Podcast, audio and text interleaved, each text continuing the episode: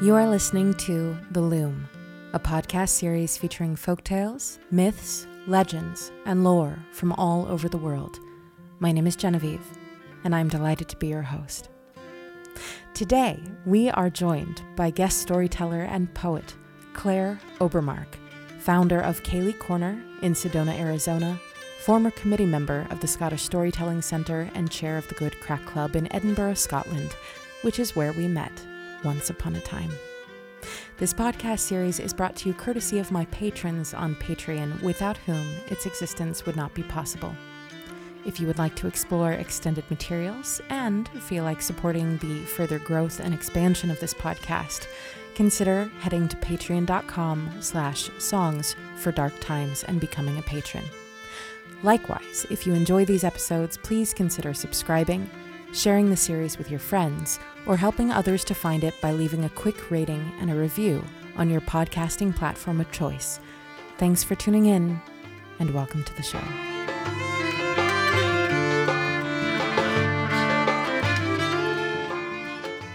Okay, well, my name's Claire Obermarck. Um, I'm currently in Sedona, which is in northern Arizona, um, where I've lived for three years, I think. I think it's nearly three years.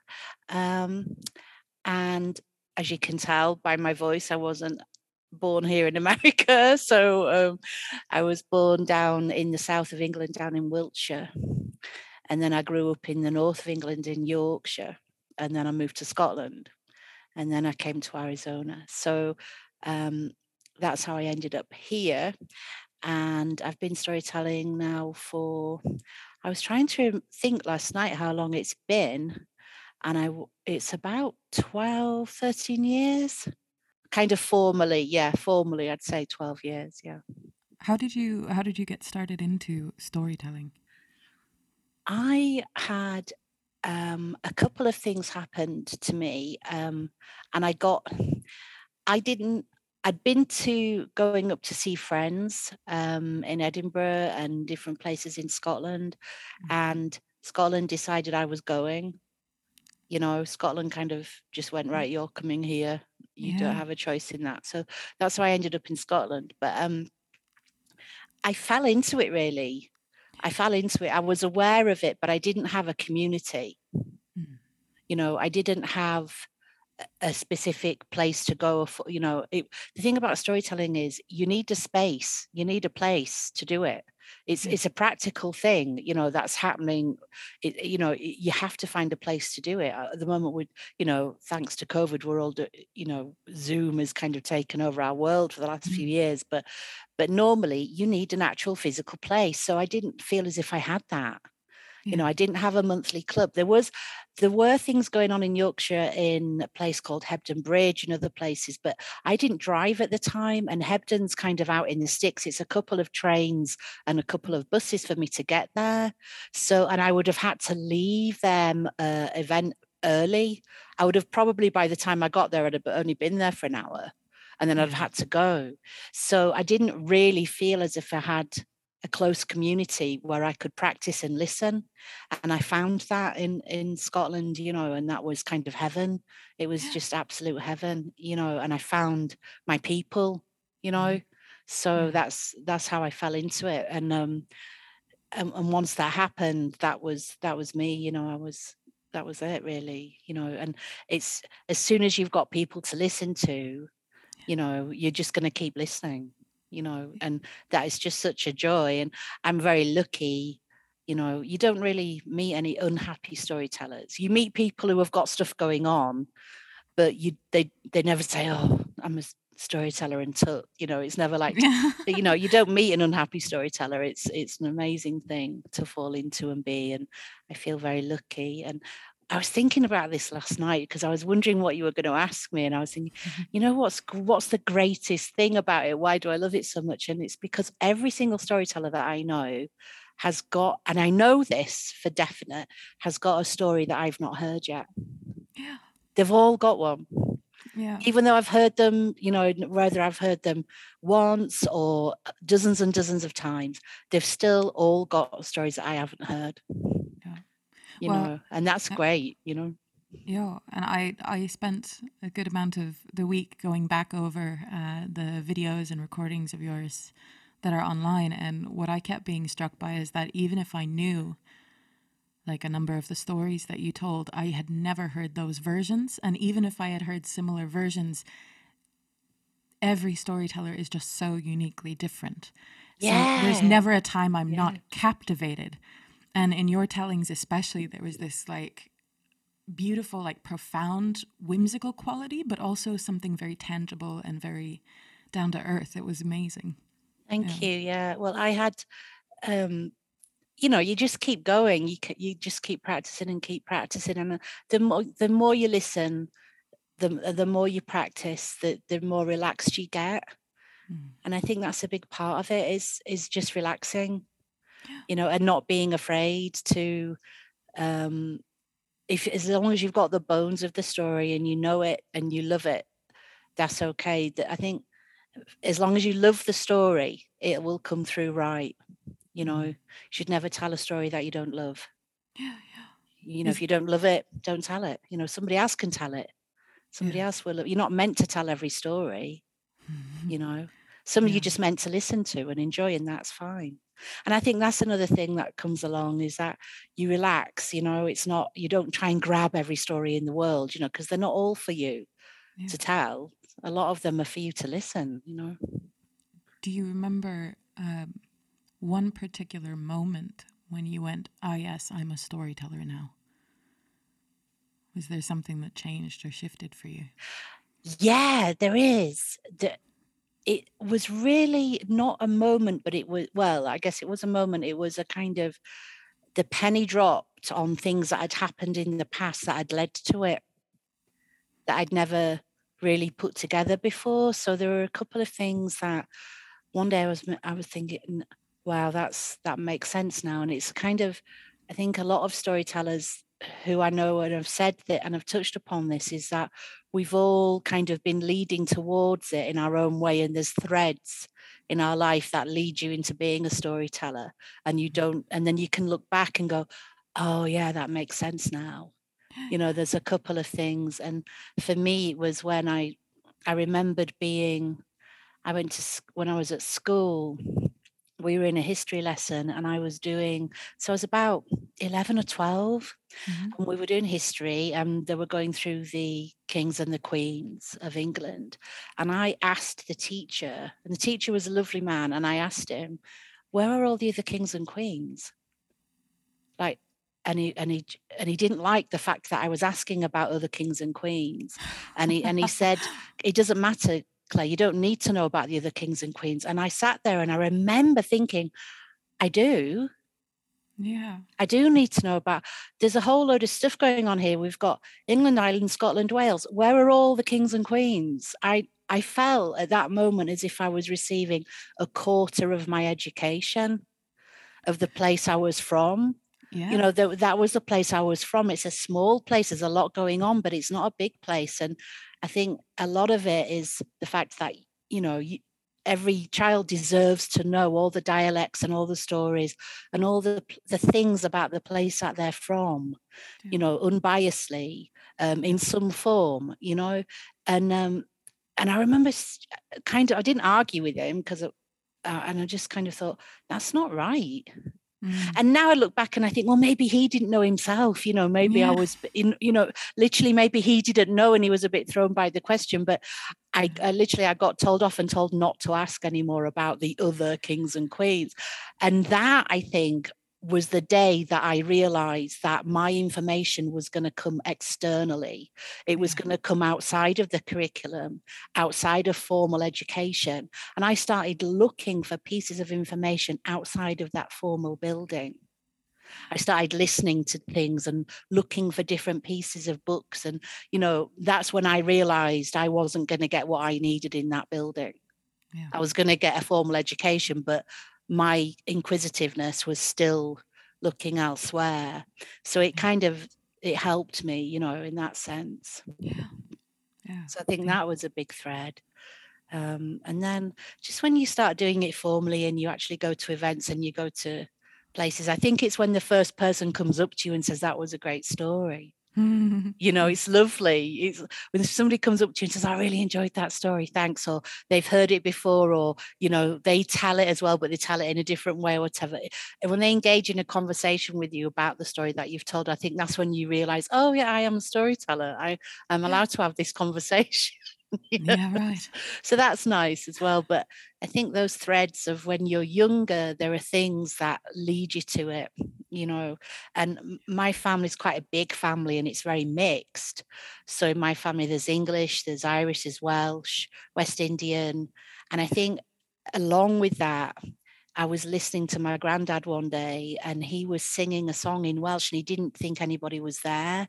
And he, it was October time and he was burning the leaves outside in the garden. You know, he had a fire going and he was singing very gently, not loud, but he was singing this song. And I remember kind of creeping and he didn't know I was there and I was listening to him.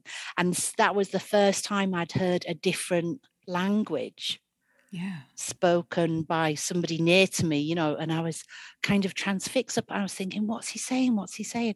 And so that kind of inquisitiveness i think leads to it of this this seeking knowledge you know trying to find it as much as you can and learning uh, wanting to learn in a different way than just reading or being told it by a teacher you know? You, are learning in a different way. So i think these things lead up to you doing it but you just don't realize at the time, you know? Yeah, totally. Is there, do you remember stories being a big part of your childhood and your growing up? Like I remember, whether you were aware of it or not. Sorry. yeah, yeah. I kind of, because my uh, my family's quite big, especially on my mum's side, there were lots of family stories. So we grew up listening to kind of funny stories about what our uncles had done. You know, my mum was the oldest of the girls. She's one of 10. So when she came along, I think she had three brothers who were older than her than her. And obviously they teased her mercilessly and they'd hang her off the tree by the pin of a kilt and stuff like that and put her in the chicken coop and all this stuff. So there were all these kind of like um, when they were playing out, one of them nearly uh, drowned in um, quicksand and things like oh that. Oh and there were all these kind of stories that got repeated and repeated, you know, mm. that we heard. And then my mum, if she went to see anything, she would tell us the story of what she'd been to see. So if she went to see a film or or as outside family stories. I remember the first time she told me about a film that she'd watched and she told me the whole story. And it was a horror film. And I was absolutely petrified because my mum could be really scary. And then me and my sister in the kitchen were just like, and she literally told us the whole film and she'd been to see it the night before with a mate and she, you know it was really really spooky scary but so she, i think i got it from her and my grands both my grands were very they were great to talk to, you know, and great to listen to. They were both yeah. very, very funny. Yeah. So I grew up surrounded by these people who were there was lots of banter and lots of little stories and you know the same things being repeated. So I think it was like you say, without realizing it. Yeah. I got a kind of informal training, you know. Yeah, yeah. Well that's that's an interesting point too, because at least I think for a lot of the people I know, if I were to say, say, like, I'm a storyteller, they automatically go to these sort of epic myths and legends and battles and uh, all of that. Um, but I feel like, well, not I feel like, I. I was gonna. I know, no, but story is so much more than that. Um, yeah. Where where do you think the bridge is, or conversely the differentiation between say like telling a story about your great uncle you know mm-hmm. around the kitchen table versus getting up in front of a group of people and performing because i feel like not in all of america there are definitely other parts of america that still embrace story what i guess i would call storytelling culture but yeah. it's still at least in the big cities and such it's still very different it's a distant niche thing as compared to many of the other countries that I've visited when I've been in mm-hmm. Europe. So, mm-hmm. how would you explain to, say, an American audience what the difference is and how they're related? Um, yeah, definitely. And I know you are a great storyteller because you're great at ballads and you sing you sing your stories. Thanks. you know so you sing your stories yeah. you know and so and you have done a lot of traveling and seen contrast so i know that you get that and i found that very sharply the contrast here in america so there is definitely you're right there definitely is a difference although there are groups of amazing storytellers here who do you know and it, and it's lovely um, but i think the main difference um, is microphone Yeah. setting size of audience Yeah. locality. Here in America, it's so big. You know, people think nothing of driving two or three hours. I was my uh, stepmom the other day, well, not the other day, but a while ago, she said, Oh, we, we're going somewhere and it was a four hour drive. And they didn't know whether to stop after two hours and stay over somewhere to rest. Now, before I lived in America, that I wouldn't have flinched at that. I'd have been, Oh, yeah, yeah, you'll need a break by then. Now I was just like, what? You know it's kind of americans drive you know they drive Yeah. and they think nothing of driving two three hours to attend something and then go home you know. So it's that difference of locality. So you're traveling i think i think you're traveling from a much further distance. So when you get there to listen to that story for a start it's probably not going to be a folk tale or a traditional story the storyteller's probably going to be talking about themselves Mhm. that's the difference traditional stories about the listener not the teller Yeah. so um, the storyteller's are probably going to have a microphone they're going to be in a much bigger room Yeah. they're going to be talking about themselves Yeah. um, and the locality is not as small as it, it would be traditionally. So you've got people coming from all over to listen to a story. And the difference is um, at home for me or in different areas of europe you know different places the chances are if you attend a storytelling event a story's going to come up that you actually know the place physically. Mm. you know? So you Yeah. know that river Yeah. you know that hill you know that place or that building or that stone or you've heard of the person or whatever you have a connection to it or you're more likely to in some way whereas here in america because it's so big you know you've driven two hours to listen to somebody talking about themselves that's not a loca- that's not a connection to locality Yeah. You know that's a, there's a different type of connection but it's not to locality so that's the difference i think is that Yeah. like you say, it's the size of the place, it's the connection to where it's happening, Mm. and um, it's and also the subject matters are different. So it is definitely different. It's definitely Yeah. different. You Yeah. know. Yeah. Yeah, that's something that um, has started to happen for me in story a bit, but mostly has happened in, in folk music. Is you know Mhm. I'll, I'll sing um, songs about places like you have songs that you've fallen in love with from you know from, Yeah. from Europe, but once you've been in a place that you're singing about, it's there's some other element of life that seeps into the telling or the singing Yeah, thereafter, and it's, it's just really important. Yeah, it's palpable. It's it's not the same. Like I Yeah. can see the hill where this took place. I can see the river, and like I can't even imagine what it would be like to grow up on a place you know where it's not, it's not just a bit of, of of lore like oh there's a story about a witch that lived there like that that Mhm. too Mm. but the idea that my great grandfather actually was the one who found the witch on the hill and it almost becomes Yeah. more believable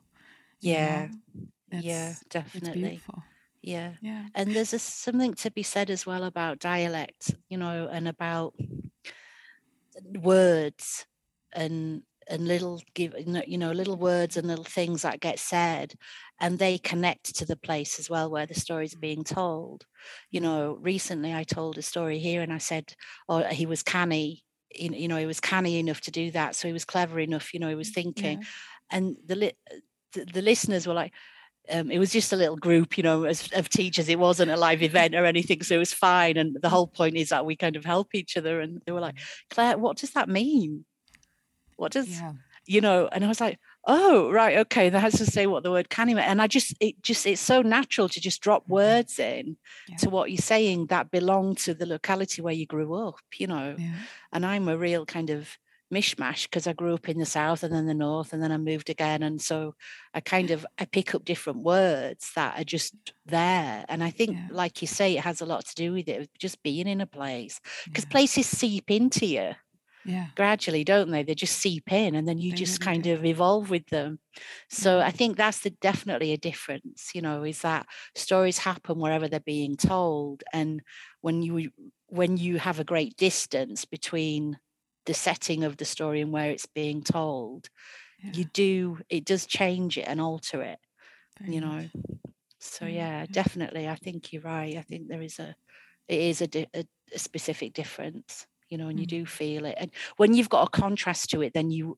then you recognize the con you know the contrast Yeah. you know Yeah.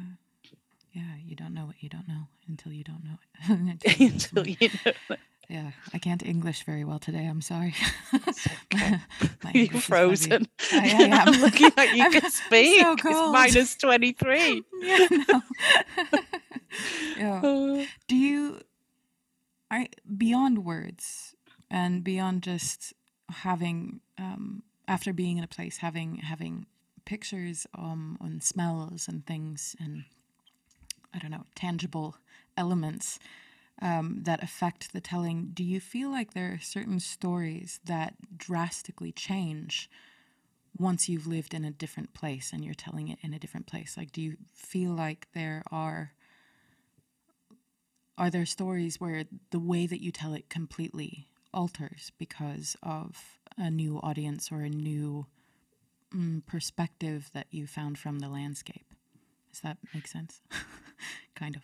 Kind of yeah. I i think they change they have to change anyway don't they? Every time you you retell like you say it's never going to be the same twice. So you're always telling and you're always adjusting to the listener. And a good traditional storyteller i feel does know how to adjust to a listener and that's the whole point is that they're there to serve the listener Mm. so you would maybe change for me i would maybe change the language building you know um you know if, if i was using a, a word and i recognize that the the listeners are not going to know what that that is Yeah. but the word means a stream yeah you know then i would i would re- i would say that what the word was in the story but then i would say the stream as well i kind of I- I kind of do language building a lot, and it's Mm. very useful to do with different age groups of children, obviously, because they're learning new words,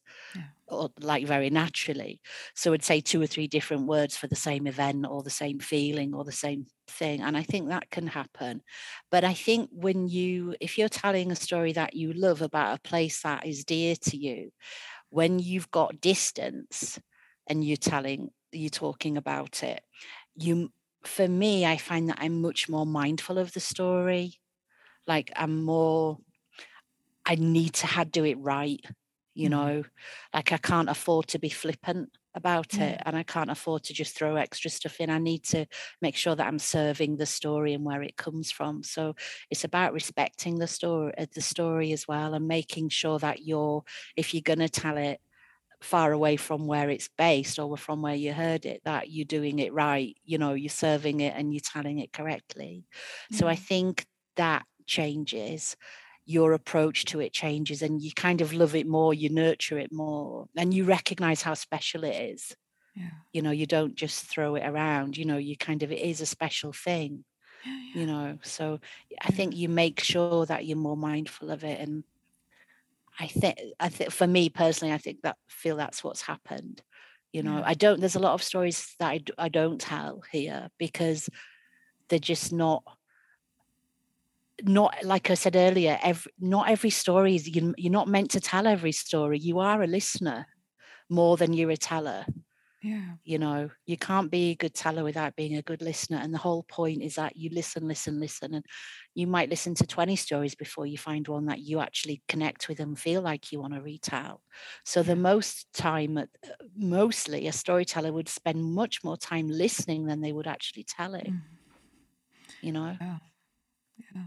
That's one of the reasons I really, really wanted to have guest um, tellers on this podcast, actually, because yeah it's true. It's like I, I love telling stories when it's time to tell a story. But I Yeah. would much rather listen most of the time and go, Yeah. oh, but what did you, you know, what do you know? What do you know? And Yeah. yeah, it's just Yeah. amazing. So I think that that's that changes as well. Your your approach to it changes, and you're much more, you know, not prissy about it, but you respect it. You know, you respect it for what it is, and you don't mess with it. You know, because you, it's like a story can easily become a rumor through being Mhm. retold and added and merged and changed and the whole point of being a traditional storyteller is you're retelling it from memory as you heard it there are Okay. specific things in that story that are there for a reason you Yeah, yeah. might not always know the reason and you're not always meant to know the reason or just they're just words that, that belong with that story and i think it's just about respecting the story you know you mm. always serve the story before yourself Yeah. so the story and the listeners are always prioritized over the teller We- you know That's so. Again, I'm only one person and I've only been doing this for a little while, but to my experience, that's such a different way of coming at story than you often find in America. Because, like, I remember when I was first trying to put together stories to tell for this podcast, I kept going, Oh, but I can't tell it like that because they told it like that. And if I tell it like that, then I'm stealing from them, which is a Mm. totally different experience than being in Europe and going, No, this is a lineage. oh i and, and in france as well everything I is know. is uh, liberated you know in france as soon as it's in the air it's free you know Yeah. you know it's, it's Yeah. off you know but it's yeah.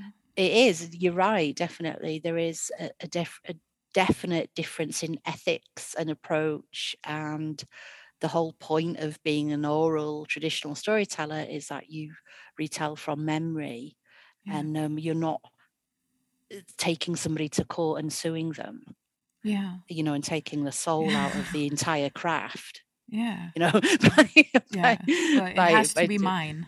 Yeah. Has to be my mine, story, it's yeah. mine versus no, this is our Yeah. story, but I learned to tell it for us. yeah but you know it happens all the time and i guess we're only we're only human and some people they get so attached to a story that they love it so much that they want it to be theirs and Yeah. then they don't what they tend to forget is and i've known storytellers from all over the place you know do this not often but it does happen where they get so connected to that story that it becomes in their mind theirs. Yeah. and they can't bear anybody else telling it. And it's like a jealous possession of a story. And it's kind of you know and then they say well you you know that person i told him that story and and it and and you know he did, did this and then he did that and he did the exact mannerism and all this stuff and that's mine. And and i always think did you really think up that story Yeah. No.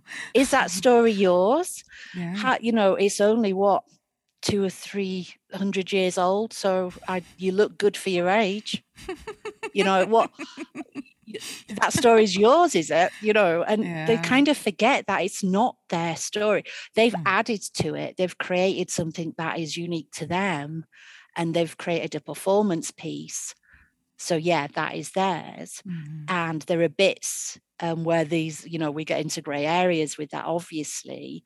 And you know it's it's rightful that people don't steal and that you know that they are Mhm. respectful of people's work obviously. But you know if you turn around and say that is mine it was it really your idea that fairy tale that's hundreds and hundreds of years old? It- that wasn't your idea. You've taken it from the air in the first place. Yeah. you know so it's very hypocritical then to turn around and go oh that's my you know that's my it's not you didn't think that up you know the human race only has so we only have so many concepts and ideas you Mhm. know Yeah. they're they're just relayering of the same concepts really so it's like did Yeah. you really think that up are you kind of you know so Yeah. you've got to be you, i think just and like you, as we get more relaxed with this and we we understand that then you become less prissy about it you know and and if you're going to do that with stories then you you're the one who's going to have to deal with it you know and Yeah. and i think the that's what i miss a great deal is about being in europe and being at home is that ethical unsaid approach to the human connection of retelling and listening yeah. that's that's part of that craft that's why it's essential to for listeners because a, a group of listeners are a community and that's what we touched on before about the size of a place you know so you're passing it to to somebody and there's a human connection there and that's for a very good reason if you take that away yeah. then you're kind of pulling away the platform of traditional yeah. storytelling yeah then you, you might know, have a plot line, but it's it. not the same yeah so yeah. you've and that's what i do miss that i miss kind of just pitching up somewhere and sitting down and i miss the pubs you know i'm i miss the best places for me to listen to stories are in pubs yeah. You know, I can't I can't be sitting around a pub listen with people just telling stories for me is just heaven, you know, and I do miss that a great deal. Yeah. You know just like just happening you know happening very naturally and then somebody just goes oh i've got this and then somebody interrupts and then somebody sparks something up and you know and then like you know and then a musician will start and then it kind of just the, the story it is a living it becomes a living energy you know it's a living thing yeah. you know and it creates an atmosphere and it moves around a room or a space so you've got to respect that that they are things in themselves. They are alive, I think, stories yeah. in themselves. They do oh, have yeah. an energy about them. So you can't try and keep them in a box. Mm-hmm. You know, you can't catch them with a net. You know, they they really our stories and these things that connect us to people and places. They're the last piece of freedom that we have. And we have to respect that. We can't box them up and tax them yeah. because they're literally the only things that can fly over borders, that don't need passports, that travel independently, can go anywhere, can do all these amazing things. So we can't belittle that. You know, yeah. they do have energy in their own right. They are they are very precious, important things. Yeah. Yeah. Well, not not to stretch the point out further, but I think I think I actually asked this in in my last interview also though because you are a traditional a traditional storyteller, but then also because stories do have a living component to them. Where for you is the line where you say, actually, I am going to change this part. Actually, this part is okay to adapt. Like, where is the line if you do change it? Like, uh, between making it your own and still being true to the, the lineage of it? Um, for me, I would think it's just depends upon the story and again depends upon the listener.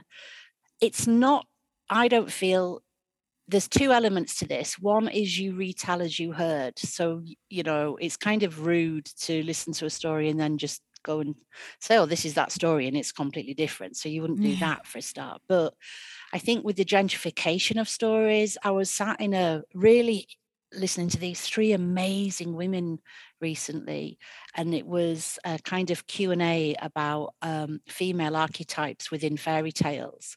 And they were talking about um, you know how the stepmother came in how you know how women are kind of changed and put in stories mm. and what they represent and then but but ironically it's women that tell more stories about that mm. you know and and how that serves us and all these things and uh, a lot of it was to do obviously with repression and power and gentrification yeah. so it's very um unlikely for me to say and then the prince asked her to marry him and she's asked her and then the oh sorry the prince asked the father if he could marry his daughter and the father said yes i yeah. will never say that yeah i'm just not going to say it yeah because yeah. it doesn't serve the young girls who are listening to the story. I don't want them to, them to think that that's their happy ever after and that's something they strive. The other thing I never do is describe how a heroine looks or a hero looks in a story because I want every story is true in the sense that what you see in your mind's eye is your personal truth and nobody can say that's not true. So when you're talking about a hero or a, a character in a story, I want the listener to see that yeah. in their mind and whatever they see in their mind is fine. It's regardless what it looks like, you know, whatever they see in their mind is that you know and mm. that's the difference because that's the point you're not spoon feeding you're not visualizing you're not you're not drawing a picture and then saying this is and this is what this young girl looked like you know this yeah. is what this prince looked like or this is what this person looked like you you're just leaving it mm-hmm. you're just leaving it with the listener to decide what they look like you know and that's yeah. another thing that i never do never describe really hair eyes color of skin anything like that i leave to the listener because whatever mm-hmm. hero is in their mind's eye is that yeah. truth for them and that's important yeah. you know because they've got to see that story in their mind so i would never so there may be things that i change and you know, but I'm always kind with it. So it's not as if I say, and then the prince said this and she said, oh, and laughed and he felt awful and they all went home. I would never do that either. You know, I just kind of word in. Yeah. And then maybe this happened and the girl said, no, because I'm going to go around the world and get a degree and then a master's and then a PhD and we'll stay friends. And they wrote to each other and had amazing adventures. And wherever they are, they're still there now.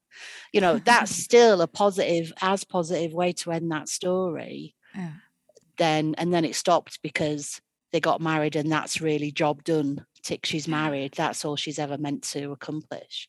Yeah. you know i'm very personally you know fired up about that you yeah. know and, uh, yeah. and obviously more so since living in america you know. I don't want the girls to feel that that's their only option. Yeah.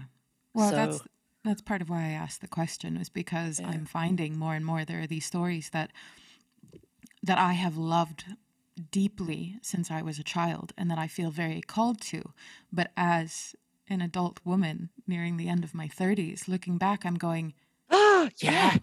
Ooh, yeah. And you don't, yeah. Yeah. But but but the but the main characters themselves I still love. And at the same uh-huh. time I don't want it yeah. just to become a platform for this is what I have to say as a feminist. Exactly. But also, yeah. This is yeah. what I have to say as a human person and a human person who identifies as a woman who yeah. you can see how things have changed. Like if you look back at like the the pentamerone the i'm mispronouncing it but like the italian book of of fairy tales that are like pre grimm's brothers um while of course there's still a lot of the you know the young girl does this and she gets married and a lot like there's tons of that like it's rampant still there are so many more female characters who you know even if they're killing people and not meaning to they're still like they're going for it, man. they're mm-hmm, doing, mm-hmm. you know, and I just, I feel like there's been so much of that that's been pulled out, or, you know, of course, the stepmother is always evil.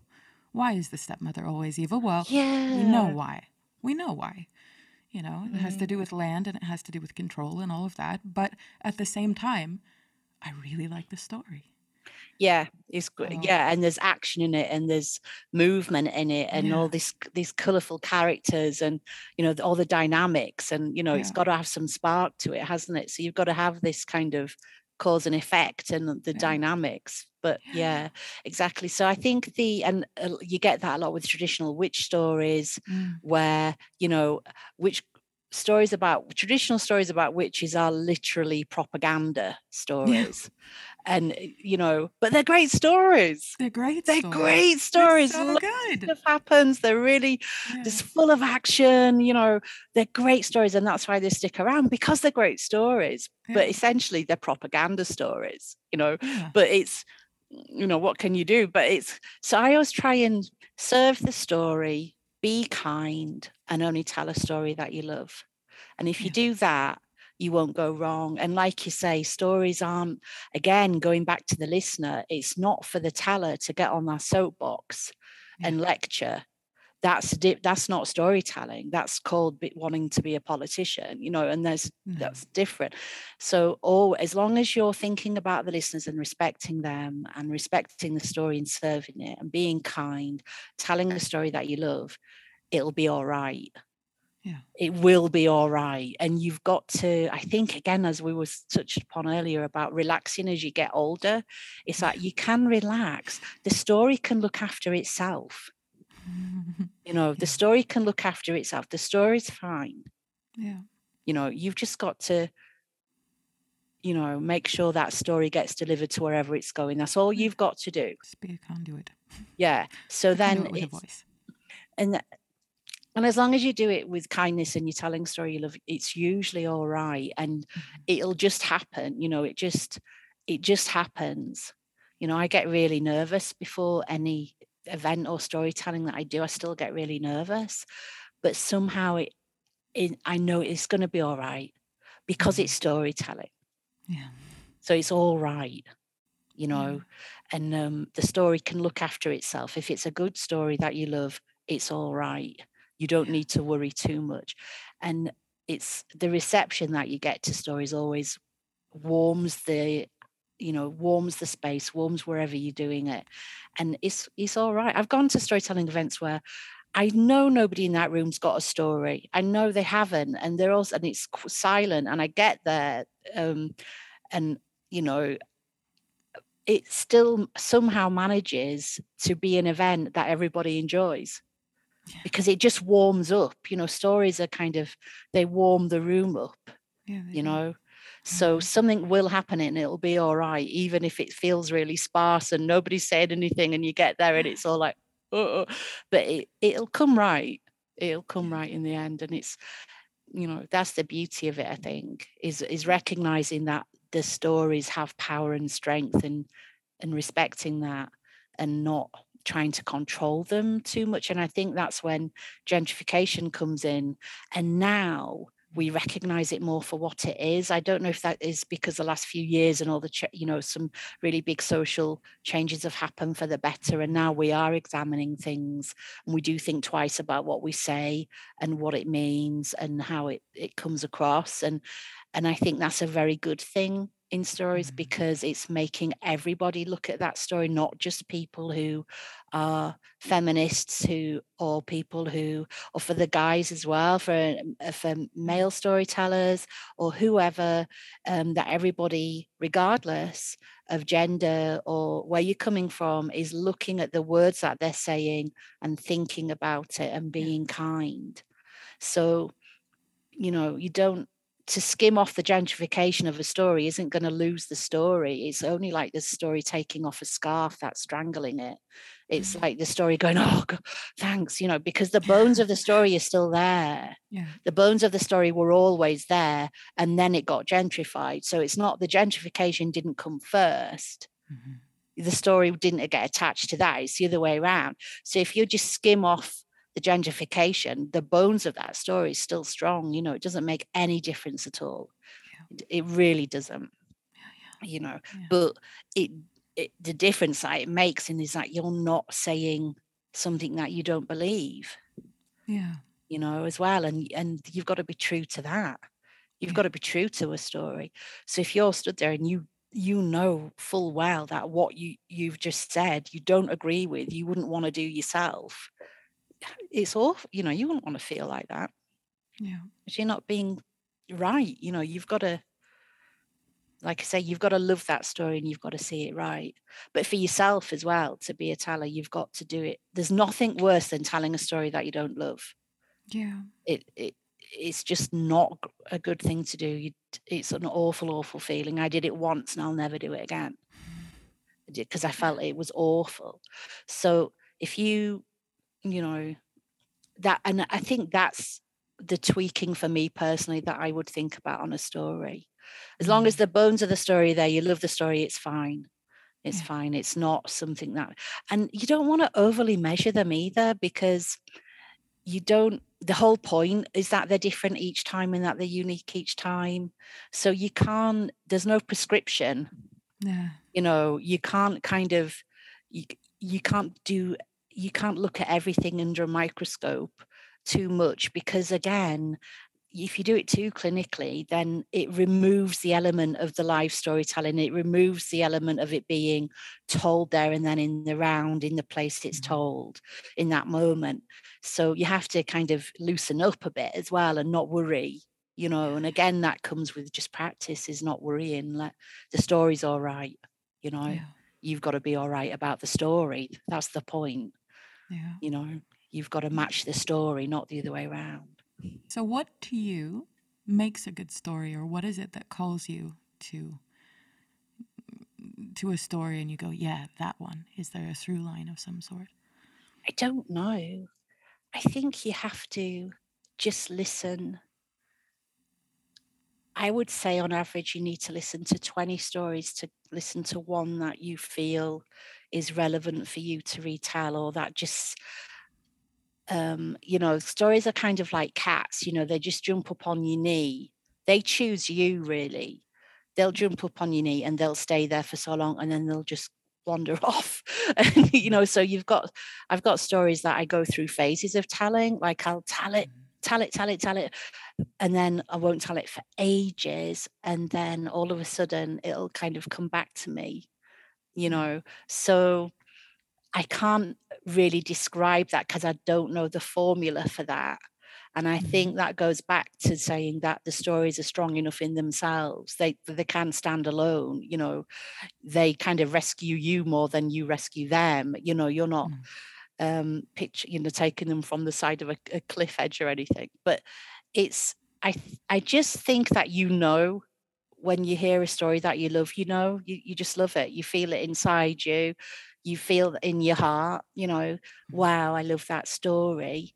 And then you, uh, you know, usually um, you would, the etiquette would be that you would thank this person who told you the story and ask them, uh, have a discussion about it, you know, and mm-hmm. said, love to retell that story, you know, and, and go from there and, and practice it. And, but I can't, there's no formula to it. So I don't know. And again, it depends on the teller, you know, because sometimes storytellers are that great that any story they tell is brilliant. You know, they could read the phone yeah. book out and you'd be like, ah, amazing. You know, so sometimes you just love the teller that much that it's them that you love listening to, yeah. you know, and you love the story because you heard it from them you know so and then a little bit later you think back and you're like oh well of course you loved that story because they were telling it you know yeah. It, it's not the same for you to retell so i guess it's just a judgment call and a balance and knowing those recognizing a few different things and really thinking about it. I remember one lady,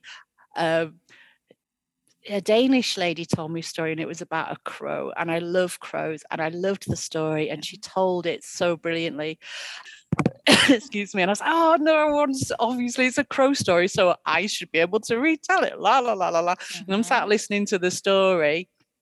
Of course, I'm that excited about retelling it. I'm not really listening because my mm. mind had gone from listening to I can tell the story. So I kind mm. of stopped listening properly. And then I went mm. up to her afterwards and I thanked her and said, That was such a great story. Would you mind if I retold that story? And she said, She was really strict.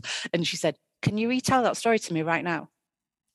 And I was like, No, I couldn't. I couldn't remember one little bit. There was a component in it that I couldn't remember. Yeah. And I said, No. And she said, You can't retell it then and she walked off. and I was like, all right, yeah. fair enough. That's fair enough. Okay, just gonna have to. That's fair, you know. I was gonna ask one or two more questions, but that actually seems like a really good segue. Did you ah. say that you might have a story for us? Do you want like a minute to grab oh. some water or anything? I've got some coffee, so I'll just stick to that. Um, yeah. Well, it's coming up to winter solstice, isn't it? It is there are a couple of stories that I'm in love with at the moment. Mm-hmm. Um, that I that um, if I was with you in the we, if we were in the same room, I would be telling you a certain story. But we're not in the same room, so I'm gonna. But I will tell you a nice winter solstice story. Oh, that's just cute. Favorite. You know, it's just cute. Yeah. But again, what we were saying earlier, this, it does have a, a stepmother in, an evil stepmother in. So any stepmothers that are listening to this, I'm sure you're very nice and I'm very sorry.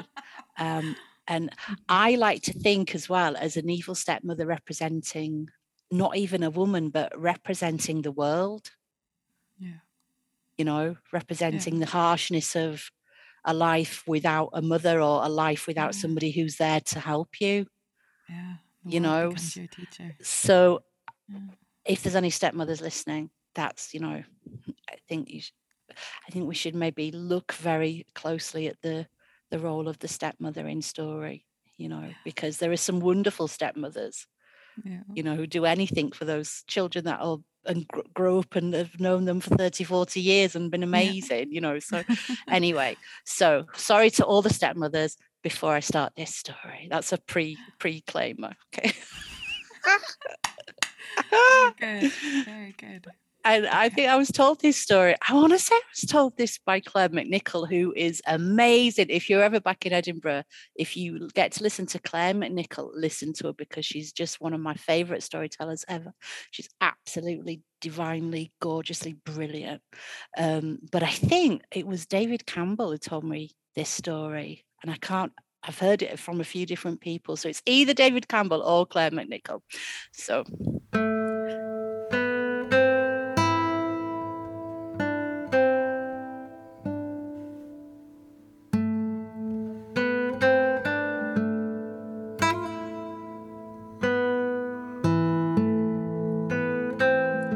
Once upon a time, a long, long time ago, there was a woodcutter and he lived in a cottage in the woods with his wife and his daughter Mary.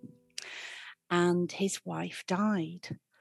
And the woodcutter did his very, very best to bring his daughter up and teach her as much as he could because he knew that she would need to know as much as possible about the woods and the environment around her, what to f- forage for, you know, what food she could and couldn't eat, what the creatures um, were around where they lived, the seasons, all the plants and the trees, everything. He, he wanted to tell her as much as he could, and he did a really good job. So she was a very well informed young girl. And life went on. But then the inevitable happened. You know, he was only a young man himself when his wife died. And he was at market one day and he met another lady the same age as him, who was also a widow, and she had a girl, a daughter about the same age as his. So the inevitable happened. They fell in love, they got married, and she moved into the cottage with the woodcutter and Mary, his daughter. But what happened was that when the woodcutter was around, everything was all very sweetness and light, and she was very sweet, and everything was cool. As soon as the woodcutter left, then she would be incredibly cruel and she would give Mary all the worst jobs that nobody wanted to do and be very vicious towards her. And so would her daughter, because the stepmother saw Mary as being a block to her daughter's inheritance. So she wanted Mary gone. And the day before winter solstice, the woodcutter announced that he would need to go deep, deep into the forest and he would need to stay away for a couple of days. And he asked Mary to do everything her stepmother told her and to be good and he'd be back soon. And she promised her father, of course. And he left. And well, as soon as that door was shut, then it was started. She had to do all the cleaning. Nothing was right. Everything was wrong. Nothing was enough. And finally, towards the end of the day on the 21st of December, about two o'clock in the afternoon, the stepmother said, Go into the woods, Mary, and take that basket and don't come back until it's full of strawberries. Well, it was December. Mary knew it was December. There'd be no strawberries. And, you know, she wouldn't take no for an answer. And she said, if you can't fill that basket with strawberries, Mary, don't bother coming back. Well, she gathered what she could. She got as many layers on as she could and she went out into the woods. But of course, there were no strawberries. The snow was on the ground. The ground was iron cold. And she came across a pine tree with a log underneath it was a little bit of shelter. After a few hours, she was absolutely frozen to the bone, and the sky was grey and heavy with snow, and her feet were numb with cold. She sat under the pine tree on the log and she started to weep because she knew really this was it. You know, she knew she wasn't going to find those strawberries. She knew she couldn't go back. What was the point? You know, she might as well give up there and then. And as she lifted her head, she smelt something on the air. It was wood smoke. And she turned and there was definitely wood smoke in the air. Somebody nearby was having a fire. Well, she stood and she followed the smell of the wood smoke.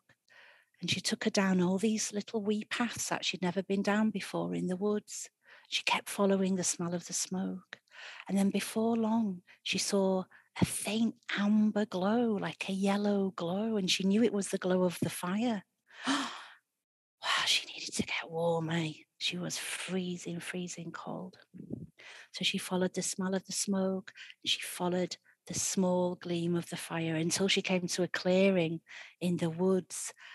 And she got to the clearing, and in front of her, dancing around the fire, were 12 wee men, and they were jumping and springing around the fire and having a whale of a time. But when they saw Mary was there, everything stopped. They all froze and just looked at her. And then one stepped forward and with a very deep bow, he said, Hello, young lady. What can we do for you? And she said, um, I'm ever so sorry to disturb you, but I was looking for some strawberries and I, I don't think I'm going to find any. But I was ever so cold and I saw the fire and I smelt it and I just wanted to get warm.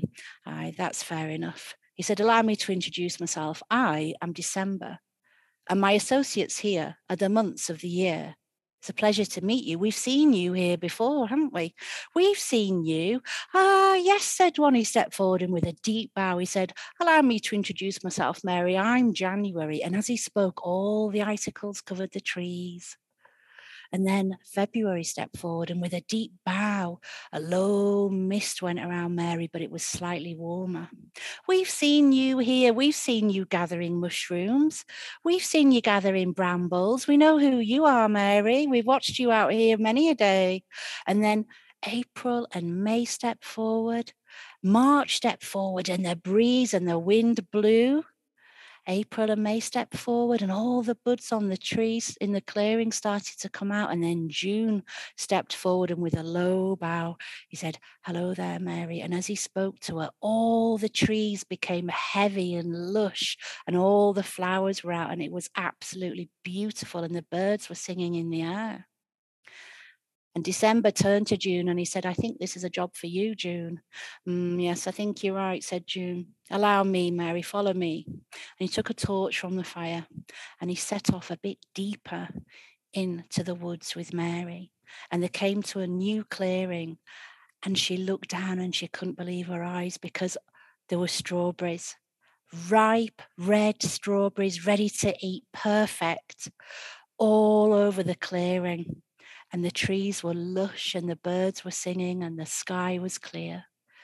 And June said, You know, we need to hurry now, Mary, because we can only use our magic on one day of the year. We can only use it on the 21st. So we need to gather these now. I've not long left. So Mary got a basket. She filled it up with strawberries. They were absolutely gorgeous. And he said, I'll escort you home. Don't worry.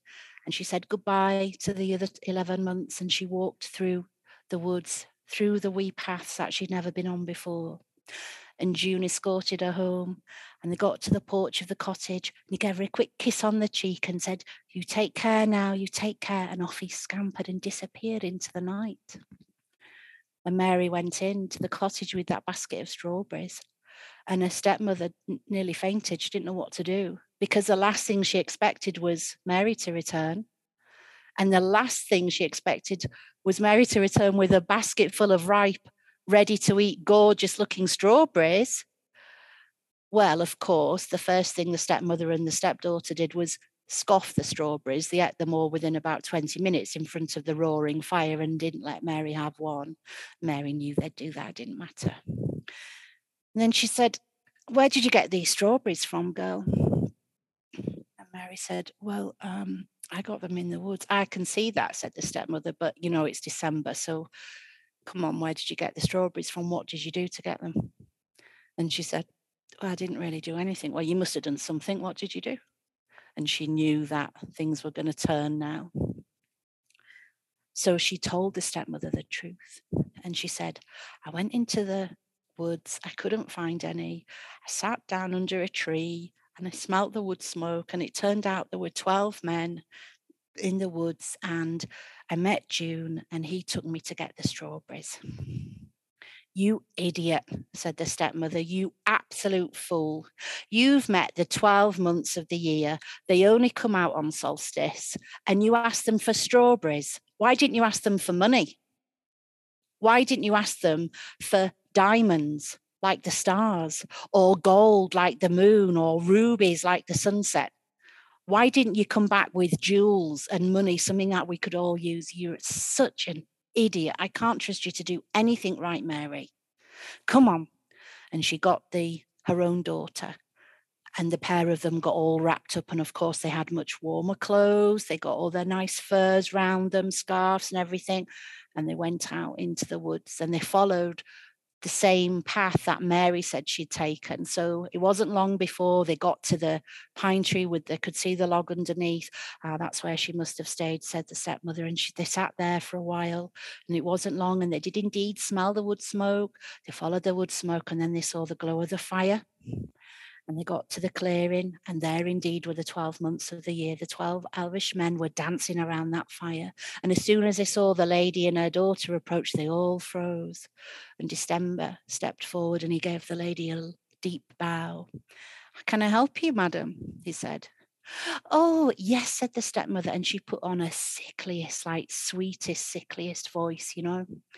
She says, My daughter, my stepdaughter was out here not a, uh, just a few hours ago, sir, and um, you very kindly helped her go and get some strawberries. Um, we were wondering if it wouldn't be too much trouble if you'd also assist us, um, um, if you could assist us get some, maybe some diamonds, you know, like just like the diamonds that we see in the sky. And um, yes, said the daughter, yes, and maybe some gold like the moon. That's right, said the stepmother. Yes, good girl. And maybe some rubies like we see in the sunset. Maybe some rubies. Could you could you help us out, gentlemen? I'm sorry, my stepdaughter. She doesn't, she's not very, you know, she's she's not very clever. She probably forgot. We did ask her for those things. She probably just forgot. Ah, said December. Yes, yes, we, we understand, we understand. And he looked around the fire at uh, at the other 11 and he said march this may be a job for you? And march stepped forward and with a deep bow march said hello madam allow me to assist you for the diamonds and the gold and the rubies. And March started to dance around the stepmother and the stepdaughter. Around and around March went like a whirling dervish, faster and faster and faster and faster until the winds reeked around them both and their hair was flying everywhere and they were holding on to the scarves because it was freezing. And then March lifted them up into the air and then he snapped his hands together and they both went flying high up into the night sky. There you go, said March. There you are with all your diamonds. And it won't be long before you see the gold of the moon and the ruby of the sunset. Have a wonderful life, ladies and we never saw them again. And the next day, the woodcutter returned home, and in the red morning light of the morning, she heard the crunch of her father's footsteps coming towards the cottage, and she opened the door. And you know, it was odd, but he never asked where his wife was, and he never asked where the stepdaughter was, and they just carried on living there and wherever they are, you know, they're still there now. But they say in that cottage in those woods that if it's a very, very cold day, all of a sudden it will feel warm, almost as if it's June. And then if it's a very, very warm day, say in August, all of a sudden a cool March, April breeze will whisk around the cottage and cool everybody's ankles down. And wherever they are, Mary is still living there now.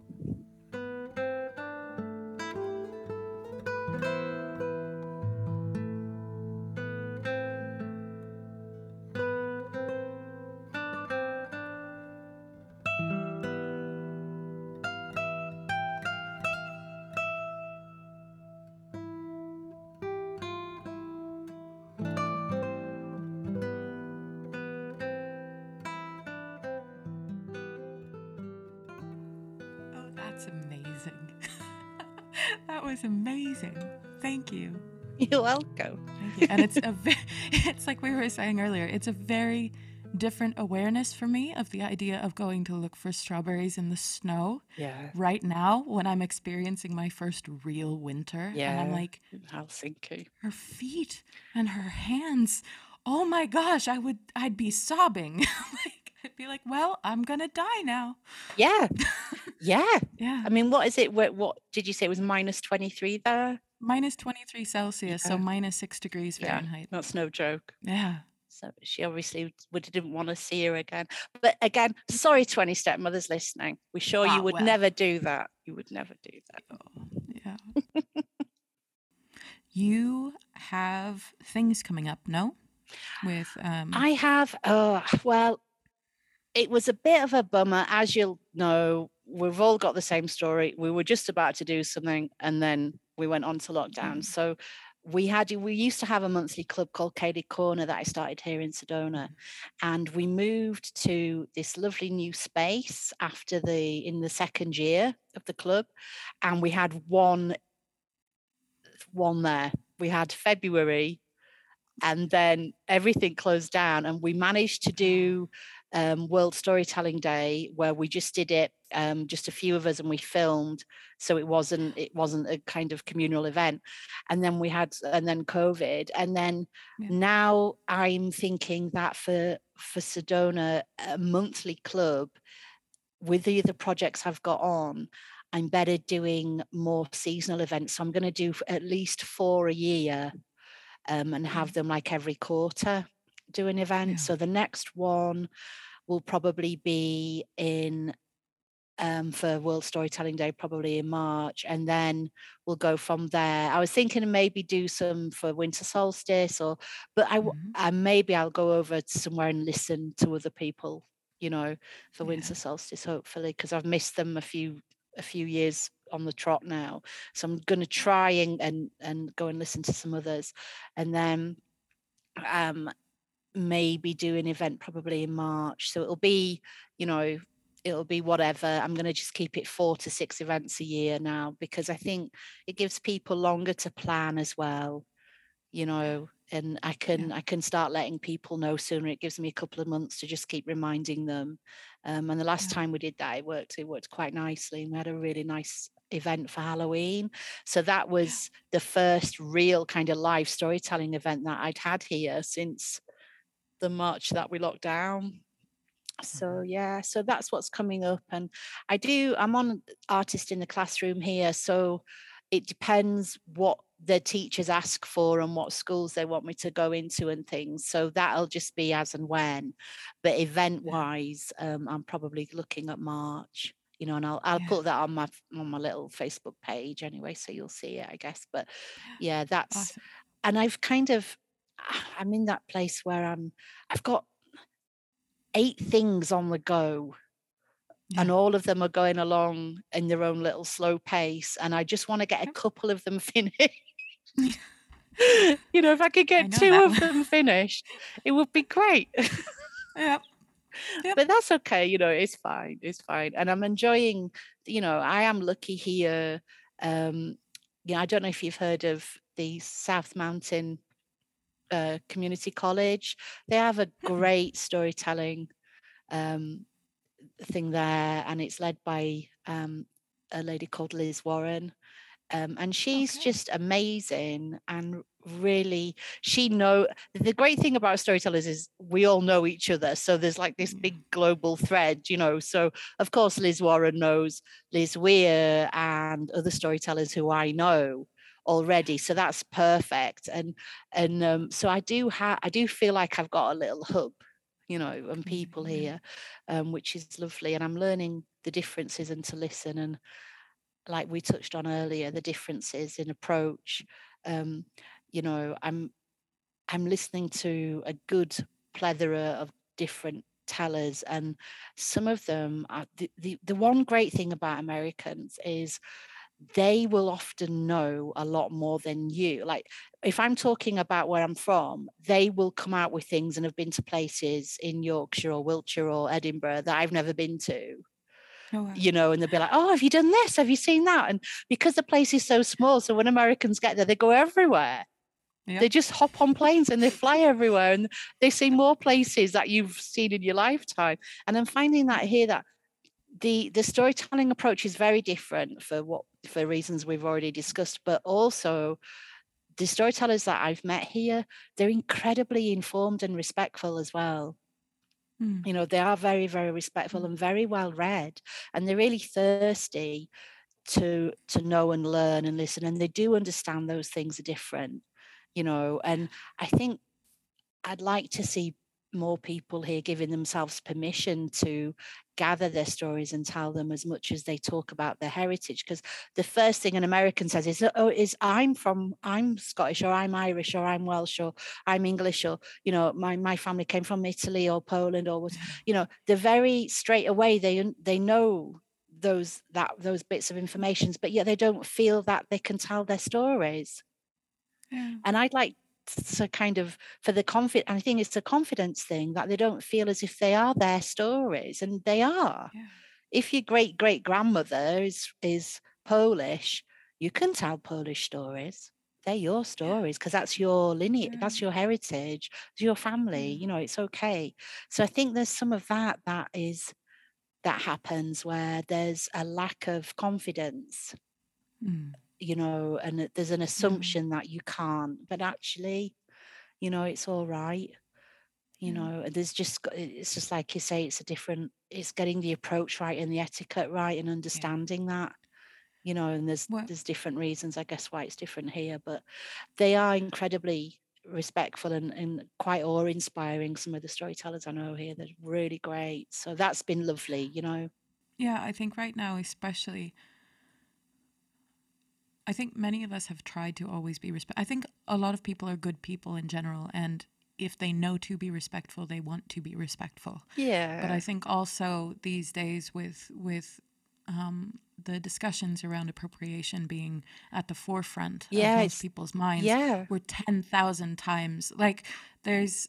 I I've been working for some time on a retelling of. Um, the Loathly Lady or the Wife of Bath's Tale, you know, however you want to look at it, uh-huh. because I, I've always loved that story mm-hmm. and I've listened to about 30 different versions of it. I've read a bunch of them.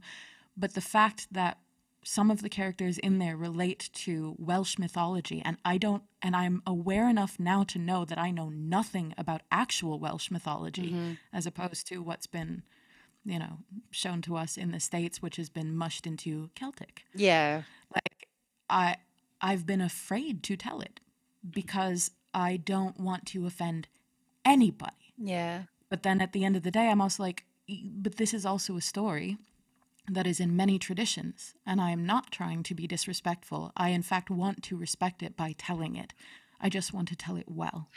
This, yeah, so yeah, and this came up re- recently, at like a Q and A that I was having with some other storytellers, where um, one one person said the worst thing uh, you can do is with appropriation is you know it's not as if you're going to sit there and and tell it and put on this really awful welsh accent oh god you know no. that would be yeah, no. that would be that would... you know mm. that's the thing is that and maybe 20 years ago somebody might have tried to do that you know? So it's it's that you do have to think about these things but there are like you say there's never only one story there's always crossovers there's always versions and if you're being true to the story and you love it then it'll be all right you know?